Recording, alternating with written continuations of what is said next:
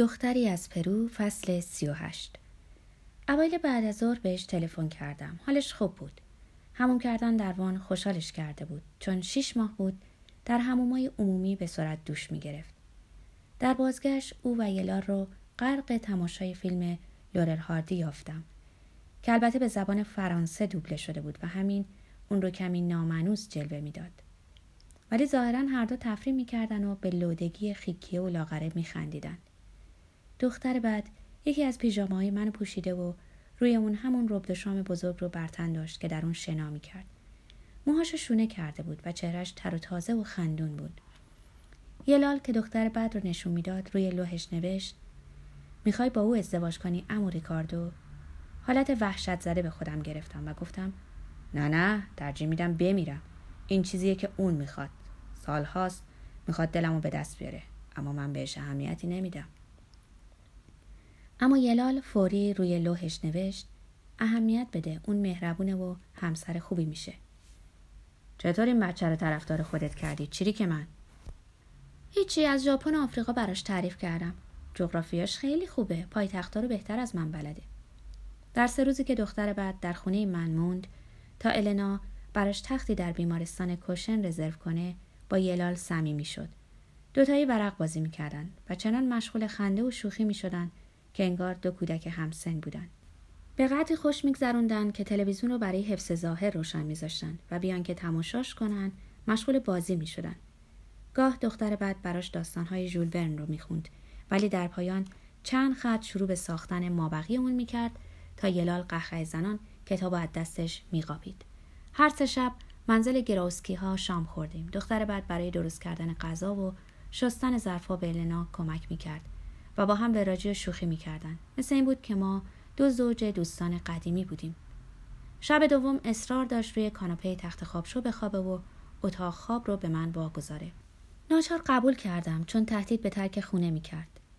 در دو روز اول روحیش خوب بود. دست کم شبا که از یونسکو برمیگشتم و بازی کردنش رو با یلال می‌دیدم اینطور به نظرم میومد روز سوم هنوز هوا روشن نشده بود که بیدار شدم. گمان می‌کردم صدای گریه شنیده بودم.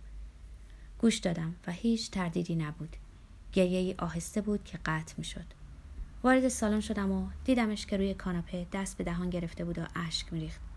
از سر تا پا میلرزید. صورتش رو تمیز و موهاشو مرتب کردم و براش یه لیوان آب آوردم. حالت خوب نیست؟ می‌خوای النا رو بیدار کنم؟ حقیق کنان با صدای آهسته گفت به زودی میمیرم. اونجا در لاگوس مرضی به من منتقل کردن که هیچ کس نمی‌دونه چیه. میگن ایدز نیست اما چیه؟ دیگه توانایی هیچ کاری رو ندارم. نه نای خوردن دارم نه راه رفتن نه اینکه دستم رو بلند کنم. مثل خوانبارتو در نیو مارکت. یادت میاد؟ و مدام ترشحاتی دارم که شبیه به چرکه. مسئله فقط درد نیست. از زمان لاگوس از تمام بدنم و همه چیزای دیگه نفرت دارم. تا مدتی حقیق می‌کرد و با وجود پتوهای اضافی از سرما شکایت می‌کرد. اشکاشو پاک کردم و یه لیوان دیگه آب آوردم و دادم تا جرعه جرعه بنوشه. احساس می‌کردم کاری از دستم بر نمیاد. باید به او چی می‌دادم و چی می‌گفتم تا از این حالت بیرون بیاد. تا اینکه به خواب رفت غمگین به اتاقم برگشتم. بله جدا مریض بود. شاید به ایدز مبتلا شده بود و شکی نبود که مثل خوانبارتای بخت برگشته میمرد. عصر اون روز وقتی از سر کار برگشتم چمدونش رو برای رفتن به بیمارستان کشن بسته بود.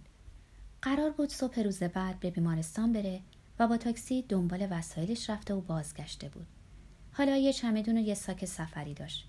سرش خور زدم که چرا منتظرم نمونده تا برای آوردن چمدونا کمکش کنم. اما در جواب گفت از اینکه چشمم به سوراخ موشی که در اون زندگی می‌کرد بیفته شرم داشته. صبح روز بعد تنها با ساکش همراه النا رفت. هنگام خدافزی زیر گوشم چیزی گفت که خوشنودم کرد. آشنایی با تو بهترین اتفاقیه که در زندگی افتاده پسر خوبم.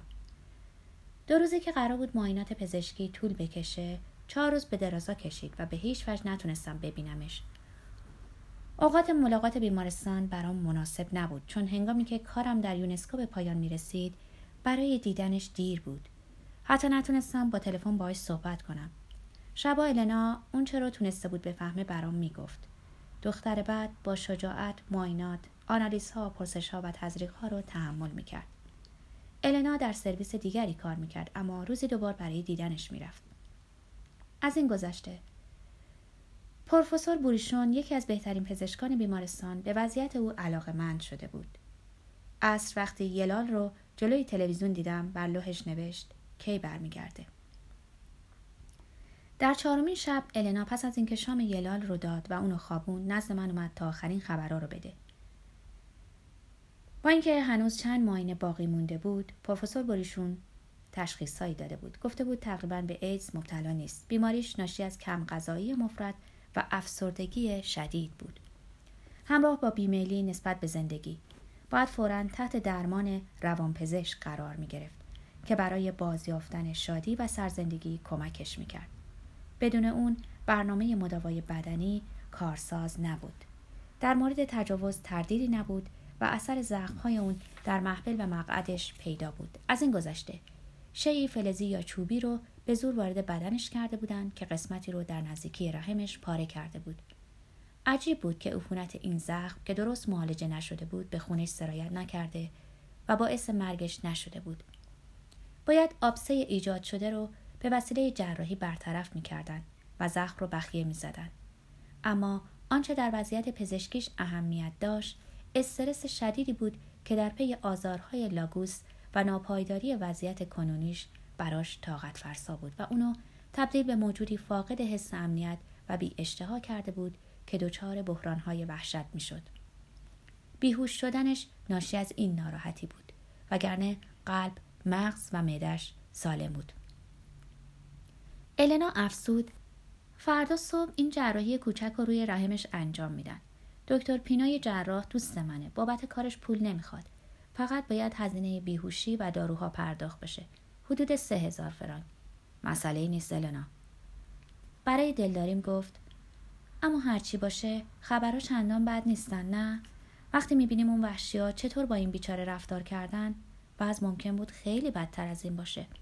پروفسور بوریشون پیشنهاد می‌کنه اونو به یک کلینیک بفرستیم تا کاملا استراحت کنه و زیر نظر روانپزشکان باشه. تنها مشکل هزینه این قبیل کلینیک که زیاده. هر طور باشه پولش رو فراهم می‌کنم. مهم اینه که متخصص خوبی براش پیدا کنیم که اونو از این وضع بیرون بیاره و کاری کنه که مثل سابقش بشه نه اینکه مثل مرده متحرک باقی بمونه. النا با لبخند دستی به بازوم زد و گفت پیداش می‌کنیم. بهت قول میدم. اون عشق بزرگ زندگیته. نه ریکاردو؟ تنها عشقمه. از وقتی بچه بودیم. برای فراموشیش دست به هر کاری زدم. اما حالا می‌دونم که غیر ممکنه. همیشه دوستش خواهم داشت. اگه اون بمیره زندگی برام معنایی نداره. همسایم خندان گفت این دختر عجب شانسی داره که تو رو چنین عاشق کرده. آفرین. باید ازش دستورالعمل بگیرم. سیمون راست میگه. اسمی که رود گذاشته خیلی بد میاد.